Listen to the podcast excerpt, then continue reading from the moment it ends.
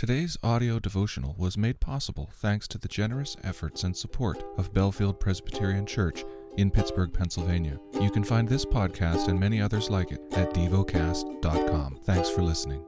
Heidelberg Catechism. Question 53. What do you believe concerning the Holy Spirit? First, that the Spirit with the Father and the Son is eternal God. Second, that the Spirit is given also to me so that through true faith he makes me share in Christ and all his benefits, comforts me, and will remain with me forever. The lesson is from the book of John. John chapter 14. Let not your hearts be troubled. Believe in God, believe also in me. In my Father's house are many rooms. If it were not so, would I have told you that I go to prepare a place for you? And if I go and prepare a place for you, I will come again, and will take you to myself, that where I am, you may be also. And you know the way to where I am going. Thomas said to him, Lord, we do not know where you are going. How can we know the way? Jesus said to him, I am the way and the truth and the life. No one comes to the Father except through me.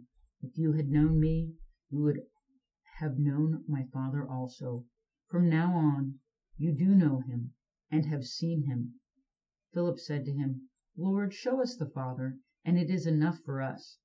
Jesus said to him, Have I been with you so long, and you still do not know me, Philip? Whoever has seen me has seen the Father. How can you say, Show us the Father? Do you not believe that I am in the Father, and the Father is in me? The words that I say to you I do not speak of my own authority, but the Father who dwells in me does his works. Believe me that I am in the Father, and the Father is in me, or believe on account of the works themselves. Truly, truly, I say to you, whoever believes in me will also do the works that I do. The greater works than these will he do, because I am going to the Father. Whatever you ask in my name, this I will do that the. Meditate and dwell on what you're paying attention to in God's Word. How has it connected with your heart or mind?